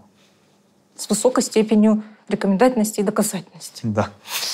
А, смотрите, но если все-таки эректильная дисфункция, тестостерон, мы видим, что его уровень низкий, Мгм. и других причин для эректильной дисфункции мы не имеем, тогда Мгм. все-таки мы его назначаем. Э, Человеку, который планирует беременность, Человеку, который планирует беременность, а как они забеременеют, если у него эрекция э, отсутствует? есть, э, скажем так, препараты, которые могут помочь достигнуть повышения тестостерона без использования препаратов тестостерона, опосредованно. Другие гормональные препараты. Например, ХГЧ, хорионический гонадотропин человека, которым тоже лечат у нас все подряд и все на свете, и мне вот абсолютно непонятно. Но он, например, используется у мужчин с бесплодием и низким тестостероном, с гипогонадизмом. И можно при планировании беременности. Нужно при планировании беременности этот препарат использовать. Потому что для нормальной выработки сперматозоидов нужен базовый минимальный уровень тестостерона, как минимум 12 Мгм. наномоль на литр. Если нет этого уровня, то из-за этого может снижаться концентрация сперматозоидов. Давайте резюмируем эту историю про тестостерон. Просто так ходить тестостерон сдавать не нужно. Нет. Только если есть какие-то показания. Какими могут быть эти показания? Э, Снижение либидо, ухудшение эрекции, э, э, снижение частоты спонтанных эрекций утренних у мужчины, ну, общие всякие жалобы, слабость, вялость, апатия, отсутствие интереса к жизни, да, как будто Снижение работоспособности. работоспособности, да. Ну, естественно, что если вот эти вот общие рекомендации, это же не факт, что у человека снижен тестостерон, да, может быть, у него депрессия. Да. Вот поэтому нужна диагностика, чтобы разобраться, есть у него гипогонадизм или нет. Если есть, дальше мы корректируем. Если нету, ну, надо, наверное, к психологу, психотерапевту отправлять пациента. Да. Если мы видим по результатам анализа, что уровень тестостерона нормальный, то мы не стремимся его повышать до 30 и выше, как говорят иногда. Бывают случаи, когда при нормальном тестостероне тоже можно говорить о гипогонадизме. Мгм. Есть э, такой э, гормон, связывающий половые гормоны, или ГСПГ его еще по-другому называют, э, секс-связывающий глобулин, другое название. При очень высокой концентрации данного глобулина тес- большинство тестостерона связывается вот этим белком, и получается очень мало свобо- активного свободного тестостерона, который выполняет биологически активную функцию. В этом случае у мужчины действительно могут э, быть все признаки гипогонадизма. Но это не так часто встречается. Тогда мужчина сдает несколько анализов. Когда в мужчина числе. сдает повторный тестостерон, сдает ГСПГ, высчитывает и свободный тестостерон, и смотрится, если он нормальный, то все хорошо. Если он Мгм. ниже нормы, значит, у мужчины гипогонадизм. Даже при нормальном уровне тестостерона. Очень интересно. Очень. Давайте про сквирт немножко. Это еще интереснее. А, мы не будем вдаваться Да. в подробности, что это, как, почему, зачем. Вопрос в другом. Насколько это безопасно?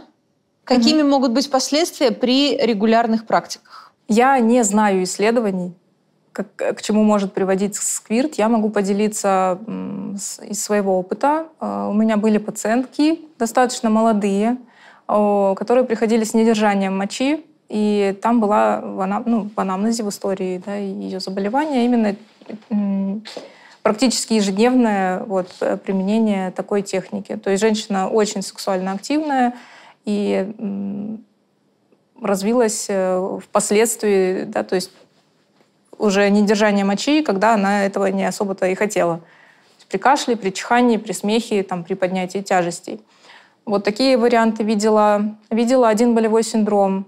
А После, опять же, там же идет достаточно сильная да, стимуляция. Ну да, то есть там стимуляция, вот, в принципе, вот такая. Да, да. То есть э, у ретро мы даже когда осматриваем женщину или когда мы назначаем массажи, например, при спазме мышц тазового дна, мы рекомендуем вот эту область э, передней стенки э, влагалища, где на 12 часах условно, там, где проходит уретра и потом в мочевой пузырь, просим там не трогать.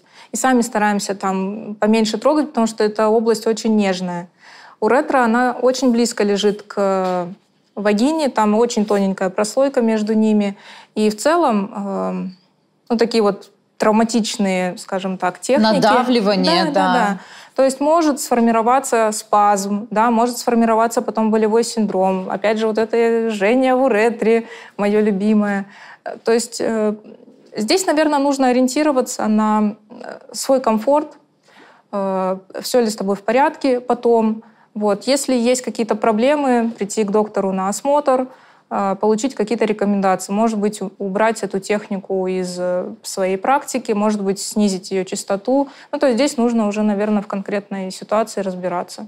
Потому что в целом, ну, такая практика есть, и, ну, если у женщины все в порядке, ну, ладно. Практикует, Ну да, да. если нравится. Да, я понимаю, о чем речь. А если женщина использует какую-либо игрушку, вибрирующую, вакуумную, и у нее возникают э, позывы к мочеиспусканию в момент использования игрушки, а потом еще и такое неприятное, дискомфортное ощущение в уретре? Скорее всего, вот прям первое, что у меня приходит э, на ум, это спазм поверхностных мышц э, тазового дна. Эта мышца луковично-губчатая, которая прям э, ну, на поверхности лежит под половыми губами, оплетает уретру, оплетает клитор, вход во влагалище. Вот ее спазм, даже такой кратковременный, может сымитировать вот это жжение в уретре, а, такой э, внезапный позыв к мочеиспусканию, затрудненное мочеиспускание может быть. Но это может быть и травматизация у ретро, наверное. Ну, механическая травматизация, но если это ну, проходит, то в этом в принципе, ничего страшного нет. Во время секса у некоторых, если длительный затяжной секс, тоже как будто трудно пописать потом.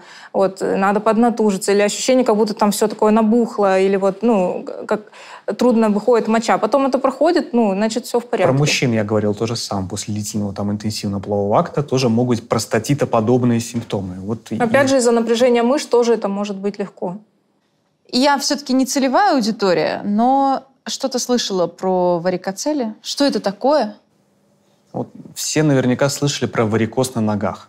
Да. Вот такой же варикоз может быть и с другими венами в организме. Например, с яичками венами, которые отходят от яичек. Это может нести, скажем так, за собой кое-какие проблемы. Э, Самое частое, что может с му- с муж- мужчиной случиться, это может ухудшиться показатель эякулята, развиться мужское бесплодие. Почему? При данной патологии, получается, вена расширяется, в венах есть клапаны, которые должны мешать обратному току крови. Створки клапанов не могут сомкнуться, кровь вместо того, чтобы оттекать из мошонки, застаивается в мошонке, местно повышается температура, это повреждает сперматозоиды. Яички у нас не просто так находятся в мошонке, они вынесены наружу из брюшной полости, им нужна определенная температура на пару градусов ниже, чем у нас внутри организма. Э, В мошонке температура ниже. Там происходит э, при такой более низкой температуре нормальный сперматогенез. Если яички перегреваются, это негативно сказывается на параметрах эякулята. Варикоцелия устраняется с помощью операции. Но хочу подчеркнуть, что наличие варикоцелии не равно надобности выполнения операции. Не всем мужчинам с варикоцель надо делать операцию. Э, в рекомендациях э, Европейской ассоциации урологов, нашей любимой, четко сказано, что профилактическая операция по поводу не рекомендована. Это я про детей говорю, которых всех подряд направо-налево оперируют. Не знаю, откуда это взялось. Это противоречит медицине полностью. Ну и просто когда э, мужчина может прийти на профилактический какой-то осмотр или по другим жалобам, у него выявляются варикоцели, и тут же может туда выдано ну, направление большинство на операцию. врачей скажут, вот надо бежать делать операцию, иначе у вас не будет детей. Не будет детей, да. Я сейчас вспомнила несколько случаев таких, когда, в принципе, да. мужчина не планировал детей, а его отправили. Нет, но он может не планировать сейчас, но потом, допустим, планировать. Вообще не планировал. Э, но я видел множество мужчин, взрослых, э, там, 70-80 50-летних, вот с таким вот огромным варикоцелем. Издалека видно. Да, издалека и через штаны чуть ли не видно, но при этом у него куча детей, никаких проблем не было с детородной Ах, вот почему так в штанах, да? Ты думаешь про одно, а оказывается совсем другое.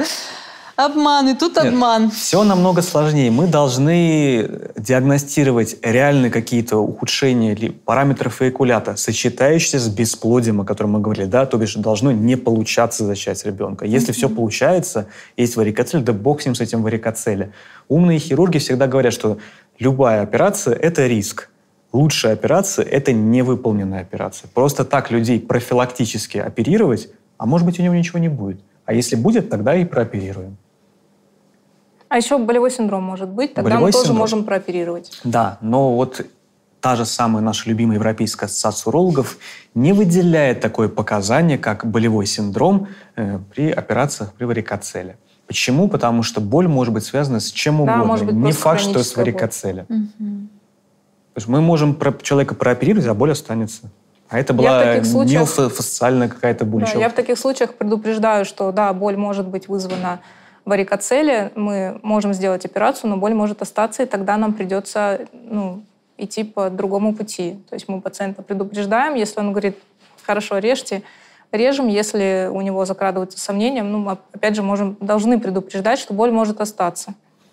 Глобально все показания для операции – это бесплодие с изменением параметров эякулята, это при, привычное невынашивание в браке, то бишь две и более неудачные беременности, замершие или выкидыши, с доказанным, допустим, повышением индекса фрагментации ДНК сперматозоида, то бишь плохим качеством генетического материала сперматозоидов. Да, можем прооперировать. Угу. И э, неудачные протоколы, повторяющиеся ЭКО, когда Опять же, есть плохие показатели эякулята, есть э, повышенный индекс фрагментации ДНК сперматозоидов.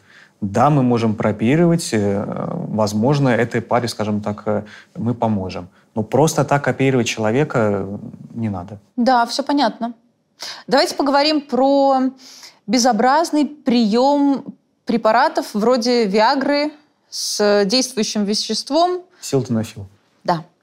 А, ну и другими подобными. Как вообще вы к этому относитесь, когда мужчина сам себе идет в аптеку, покупает такой препарат, особенно в молодом возрасте, принимает его э, не по назначению и, возможно, по назначению, в общем, сам регулирует этот процесс? Ну, начнем с того, что у любого препарата есть показания и противопоказания. Наверное, у молодого мужчины противопоказаний не будет, скажем так, для приема Виагры. Но они могут быть. Например, их нельзя сочетать с, с некоторыми сердечными препаратами. Э, глобально, ну, что плохого может случиться с мужчиной молодым? Наверное, там, голова может разболеться, не знаю. Приопизм может быть. Приопизм Есть осложнения, есть вещи, которые... Не зря это все-таки лекарственный препарат, да, и должен выписываться врачом, и, по идее, должен по рецепту продаваться, но у нас, мы все знаем, что в России все продается везде без рецептов. Э, но та же самая Виагра, силденафил, мы же ее используем для лечения психогенной эректильной дисфункции. В том числе? В том числе. Это препарат первой линии терапии. И поэтому молодой мужчина, который купил себе Виагру, выпил ее, он может начать замечать, что у него все хорошо стало. А проблем-то у него каких-то сосудистых не было, из-за которых мы в первую очередь назначаем Виагру. Но сработал эффект плацебо, э, сработала психотерапия. Да? Он да. принял лекарство, у него все улучшилось. Но этим баловаться, наверное, самостоятельно не стоит. Тем более, что очень часто люди покупают непонятно где, на каких-то форумах в интернете, очень много подделок встречается. Бог знает, что там вообще на самом деле продают.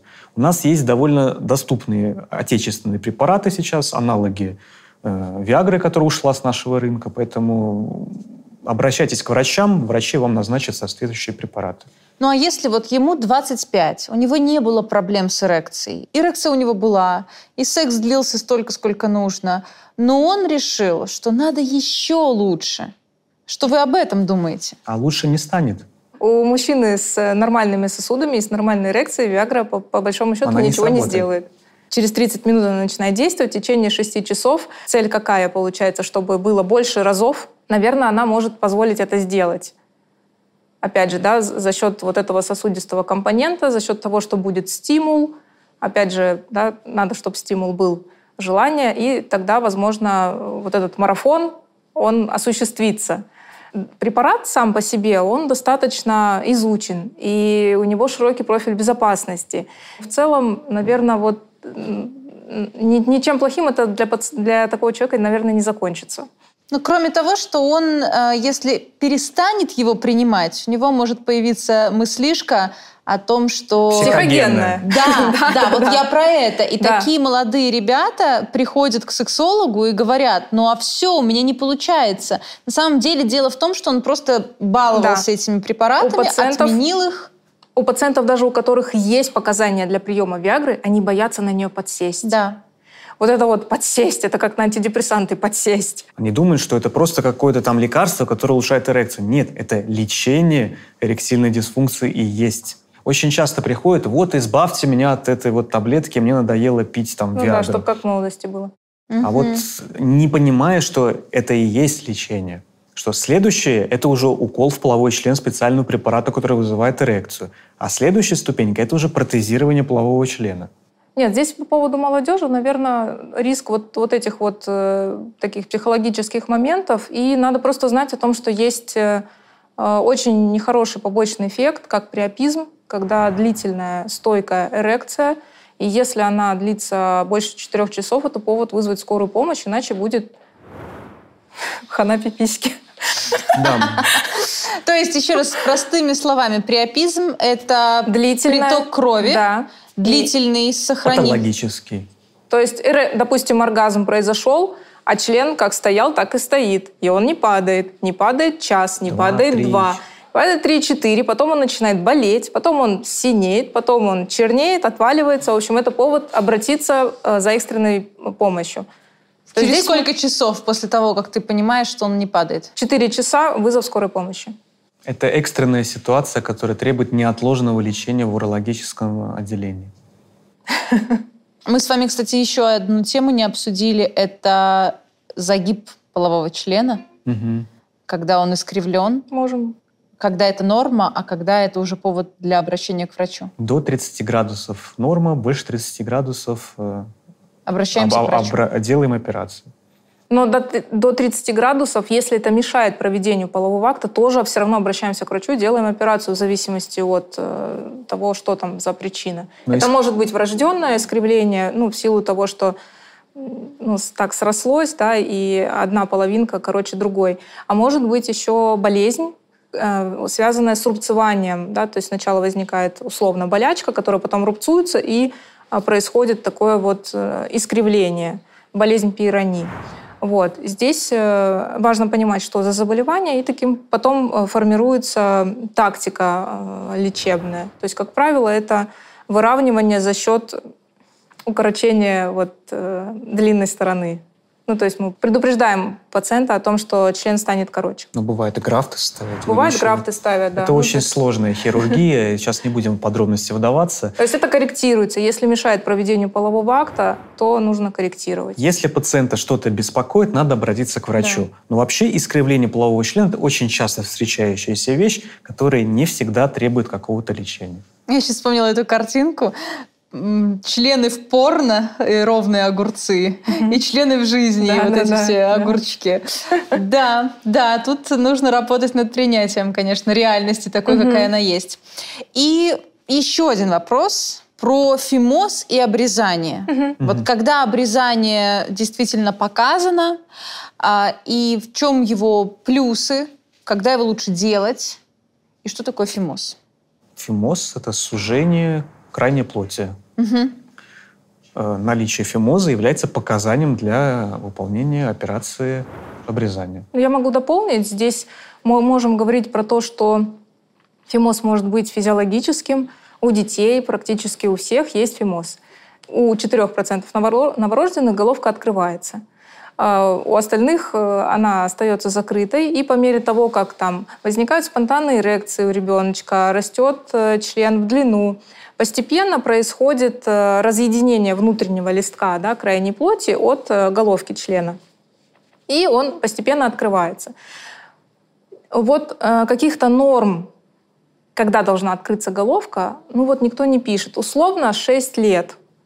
Но если мы видим, что, допустим, ребенку 6 лет, головка не открывается, но его ничего не беспокоит, ему не трудно писать, у него нет э, воспалений головки, его не беспокоит да, вот, э, как- какой-то там боль, то мы не трогаем. Мы можем обучить э, родителей э, такому мягкому отодвиганию постепенному крайней плоти, да, для, для того, чтобы а, проводить гигиену. А, опять же, обучаем малыша, чтобы он мог за собой э, ухаживать со- с определенного возраста, проводить туалет э, наружных половых органов. И постепенно, скажем так, такое мягкое разрабатывание да, крайней плоти. Это физиологический фимоз. Кто-то говорит, что до там, полового созревания мы вообще можем мальчика не трогать, если его ничего не беспокоит. Если беспокоит болезненная эрекция, например, э, или ребенок э, мочится, а у него такой надувается шар, и моча вся вот в мешочке из крайней плоти, и, например, не выходит или разбрызгивается струя в разные стороны, или есть воспаление головки полового члена или крайней плоти, то если нам не помогают вот эти техники оттягивания, иногда назначают гормональные крема, мы можем рекомендовать операцию. Нет. Если мы говорим про патологический фимоз, когда... Про взрослых мы говорим. Если про взрослых, Да. то здесь тоже фимоз может быть э, условно, да, условно физиологический, если у нас нет сужения, рубцового сужения наружного вот ко- кольца крайней плоти. Но, как правило, мы сталкиваемся с патологическим, когда есть такая рубцовая ткань, она обычно белесого цвета и может быть разных степеней, когда мы можем чуть-чуть отодвинуть, да, видна головка или там уретру видим, или вообще мы там ничего не видим, полное сужение. Здесь нужно, опять же, э, знать, э, что беспокоит мужчину. Если это не нарушает его эякуляцию, например, э, мочеиспускание, у него ничего не болит, ничего не воспаляется, не беспокоит, мы можем это состояние не трогать. Здесь единственное, нужно пациента, оп- опять же, обучить э, ну, гигиене, что несмотря на то, что он вот такой, его все равно нужно мыть, вот, там, периодически подглядывать, заглядывать, смотреть, все ли там в порядке, нет ли там каких-то выделений гнойных, э, нет ли там а, покраснений, надрывов, потому что крайняя плоть, когда она рубцовая, если ее попытаться отодвигать, она может рваться, да, появляются трещины, еще больше может рубцеваться. Ну, то есть здесь вот э, такой момент. То есть если мы имеем дело с патологическим фимозом и мужчину что-то беспокоит, опять же, болезненная эрекция может быть. да, Да. Если длины недостаточно, член встает и места нет. Или, например, при половом акте вот эта вот рубцовая ткань, естественно, она будет повреждаться, болеть, потом, опять же, может быть болезненное мочеиспускание. Если мужчину что-то беспокоит, мы ему предлагаем операцию. И здесь она будет обоснована, э, и от нее будет больше плюсов, ну, чем условно э, опасности от нее. Чего мы боимся при фимозе? Развитие парафимоза. Ущемление головки полового члена с суженной крайней плотью. Вот головка не открывалась, а потом вдруг каким-то там образом она открылась и ущемилась вот этой вот суженной э, крайней плотью. Это экстренная ситуация, которая требует неотложного лечения в урологическом отделении. Если мы не освободим головку от этой вот удавки, да, нарушается кровоснабжение головки, она может омертветь. Поэтому мы с профилактической целью назначаем операцию при фимозе взрослым мужчинам. Ну да, предупреждаем. Потому что Если сексуально активный мужчина, у него есть риск того, что у него фимоз станет парафимозом. Или, например, в больницах бывает, что лежит такой мужчина с э, фимозом, ему там ставят катетер, обнажили головку насильно или во время операции, а потом обратно не забыли. закрыли забыли. Или он сам, например, там пошел э, принудительно ее там как-то отодвинул, помыл, а назад потом вернуть не может. Здесь, э, опять же, пациент должен об этом знать. Некоторые выбирают тактику «я лучше до такого не буду доводить», и лучше я прооперируюсь. Опять же, у пациентов с сахарным диабетом достаточно часто фимоз может быть. Не обязательно делать обрезание. Можно просто рассечь немножко крайнюю плоть, ну, чтобы она более подвижная более стала. Да. Ну, кстати, да, можно. И про обрезание. Угу. В чем его преимущество? Стоит ли его делать вообще мужчинам? Сложный вопрос. вопрос, да. Если, если вот, э, скажем так, на личный счет принять вопрос, то я не люблю операции, которые будут без показаний. Чисто, красиво, что значит без показаний? Косметические, скажем так, да, показания, когда мужчина просто хочет. Опять же, почти все население США, Канады, да, они именно с такой целью, ну, как бы, да, более красивого вида, в принципе, эти операции делаются. А, и у мусульман, да, принято, и у, у евреев mm. тоже. А, здесь э, мы можем сказать, что если вот так, то лучше делать в детском возрасте. До какого возраста? Вот прям малышей. Потому что там кожа нежная, тоненькая, очень хорошо заживает. А мальчик вряд ли вспомнит о том, что ему там что-то делали, ну то есть каких-то негативных моментов нет. Потому что во взрослом а уже таком периоде операции по поводу удаления крайней плоти, они имеют ряд особенностей. Во-первых, э, головка была закрыта, и это одна чувствительность. Потом ее вдруг а, оставляют открытой, и это может быть повышенная чувствительность просто от трусов, от штанов, ну, то есть может бесить, непонятно, как мастурбировать. Человека нужно предупредить о том, что может э, измениться, да, и не только вид, но и определенный образ жизни в связи с тем, что нет сейчас крайней плоти. Это потом все нормально восстанавливается, все привыкает. А, Еще один эффект может быть от удаления крайней плоти – это более продолжительный половой акт. Большинство отмечает это преимуществом. Но если, например, э, очень хорошо повредили нервы, и может э, прям значительно снизиться чувствительность головки. И вот этот вот, ну, ненаступление оргазма, оно может очень, ну, выбешивать и выводить, да, из себя мужчину. Опять же, когда мы что-то делаем по косметическим показаниям, должны еще и показывать ну, такую вот сторону, а, особенностей. Угу. Операция есть операция, небольшой процент, но есть осложнения, кровотечение, нагноение, разваливание швов, а, да, есть даже летальные исходы во время операции. Ну и крайняя плоть нам не просто так дана. Иногда э, урологи, которые занимаются э, оперированием половых членов после травм каких-то, структур, угу очень часто это крайняя плоть, это материал, с помощью которого да. можно какие-то пластические операции выполнять. Если мы ее отрезали, этой ткани у нас нет. Кстати, клево, клево, что ты про это вспомнил. Но это опять же, вот это такие хирургические это фишки, когда уролог видит, что сохранена крайняя плоть, и есть какая-то травматизация, есть вот структуры уретры, мы прям ну, можем порадоваться, что у нас есть из чего строить, что нам не нужно там из щеки брать или, ну, в общем, какие-то другие материалы искусственные. То есть мы можем использовать собственные ткани пациента. У меня были совсем небольшие вот сообщения, опять же, от подписчиков, что некрасивый рубец. А, или так обрезали, что сильное натяжение. И когда возникает эрекция, возникает боль. Вот, ну, опять же, если это в нормальных условиях, не на кухне, да, где-то там какими-то непонятными ножницами, какой-то дядька, а, без наркоза, что-то там тебе режет непонятно что. Если это все-таки сделано в медицинских условиях, да, нормальное обезболивание, а, либо специальные для деток такие клипсы. Аппараты, Аппараты есть, неважно, есть. да, либо это обычно скальпелем, да, сопоставили потом нормальный послеоперационный уход, нормально там все красиво выглядит, просто предупреждаем об уходе, об особенностях, что будет с чувствительностью, а, нежелательно, чтобы были эрекции после операции, чтобы швы не разошлись. В целом все спокойно проходит, если человек проинформирован и доктор э, с руками из плечей. Все-таки резюмируем. Да. Плюсы обрезания. Если есть медицинские показания, нужно делать операцию. Если мы говорим э, э, про фимоз патологический, то плюс обрезания – это то, что мы предотвращаем вот этот риск парафимоза, то есть угрожающей э, такой ситуации, да, жизни угрожающей.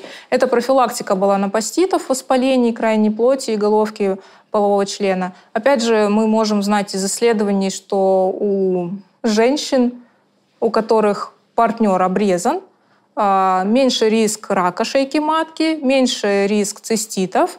А, и есть, по-моему, статистика по поводу передачи ВИЧ, да. что, да, откуда это все пошло а, изначально. Опять же, лучшие условия для гигиены. Например, в некоторых э, странах обрезание делают еще и с этой целью, потому что там нет воды, например, африканские страны. Да, здесь мы тоже, ну, это определенный такой плюс – в пользу все-таки обрезания, чем нет. Рак Визуально... члена реже встречается после обрезания. У людей, у которых выполнена да, циркумцизия или обрезание по религиозным или каким-то другим соображениям, у них э, намного реже практически не встречается рак полового члена. Получается, гигиена, э, женское здоровье, да. мужское здоровье, связанное да. с раком полового члена, и медицинские показания, когда, например, есть фимоз. Да. да. И визуально... Визуальная эстетика. эстетика. Да. А минусы, если операция сделана, но она не, не было показаний медицинских? Очень страшные могут быть осложнения после операции. Редкие, но очень страшные. Угу. Ну зачем ты запугиваешь? Мы просто, наверное, их видели, поэтому. А нагноение швов очень некрасиво выглядит, страшные потом некрасивые рубцы, вот так вот все искривляется. Но, опять же, это такие частности, ну, как правило, понятно, почему так произошло. А, Не, ну, гангрены, есть случаи плавочина, может гангрены, быть, там, да, есть случаи вещи. гангрены. Можно потерять головку плавочина. Фурнье, да, это которая... Мошонка может вся нагноиться и Смертность после данного заболевания, гангрены Фурнье, очень высокая практически. Около 100%. Там сепсис развивается в считанные часы и очень-очень быстро уходит человек. Опять же, ну, то есть как входные э, э, ворота для инфекции, то есть мы что-то там надрезали, повредили, у человека были, были склонность к чему-то, и вот ну, запустили вот эту цепную реакцию. Но это такие вот частности. В целом, ну, любая операция несет за собой какие-то вот инфекционные, кровотечения, там, рубцевания, стеноз наружного отверстия уретры бывает крайне редко. Сужение. Но, да, сужение наружного отверстия уретры. Но они очень-очень редкие. То есть это меньше 1% в общей сложности вот эти вот осложнения. Минусы могут быть э, либо плюсы, либо минус, не знаю. Чувствительность головки может либо значительно снизиться, либо снизиться настолько, что это будет, наоборот, плюсом.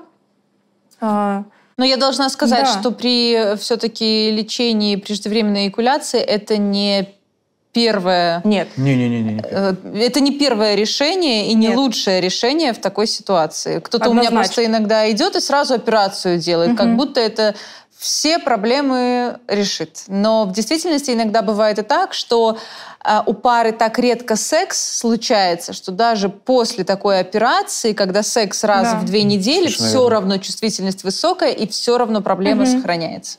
А если еще бывает аккуратно очень сделана операция, не сильно там повредили нервы, то ничего там не нарушится. Ну, про себя я скажу, что я не возьмусь оперировать человека, делать обрезание без показаний медицинских. То есть, если просто человек, вот, хочу сделать обрезание, мне так нравится, я откажу. Есть другие врачи, кто-то возьмется, и я не возьмусь. Спасибо вам огромное. Мы так много всего обсудили, так интересно. Да. Просто невероятно. Дорогие зрители, если у вас остались вопросы, вы можете задать их в комментариях. Можете поделиться своим мнением, возможно, вы с чем-то не согласны. Я очень много всего нового узнала. Мне было супер полезно. Оставляю контакты прекрасных врачей в описании к этому видео. Оставляю ссылку на свой сайт, где вы можете также найти все форматы работы со мной. Если вы не подписаны на канал, то сделайте это прямо сейчас. И до новых встреч. Хотите смотреть видео о сексе, которых нет на моем канале? Тогда вступайте в наши комьюнитис. Этим летом в комьюнитис вас ждут полезные видео на следующие темы. 10 причин, почему вы не хотите секса и как это изменить. Топ-3 рекомендации для хорошего секса. Что такое сексуальный интеллект и как его развивать для улучшения интимной жизни. Как сделать секс регулярным и перестать исполнять супружеский долг. Но и это еще не все. Каждую неделю в комьюнитис вас ждут обзоры товаров для взрослых. Летом мы обсудим, какую смазку лучше выбрать, какие вакуумные игрушки действительно стоит купить, какие существуют напалечники для секса и как они могут помочь в достижении оргазма с партнером. Идеальный клиторальный стимулятор. Какой он? Помимо этого, в комьюнити вы найдете полезные статьи о сексе и отношениях, качественные исследования о сексе, которые мы перевели на русский язык для вас, психологические и сексологические тесты, обзоры фильмов и книг. И только у членов комьюнити есть возможность общаться лично со мной каждый день. Вы можете задавать мне свои вопросы и получать ответы с рекомендациями, общаться с другими участниками, но и это еще не все – в Communities вы можете получить мою бесплатную консультацию с пошаговой инструкцией по решению вашей проблемы. Да-да, если вы давно хотели получить рекомендации сексолога, то это можно сделать у меня в Communities. И все это всего за 190 рублей в день. Количество мест ограничено. Вступайте по ссылке в описании к этому видео.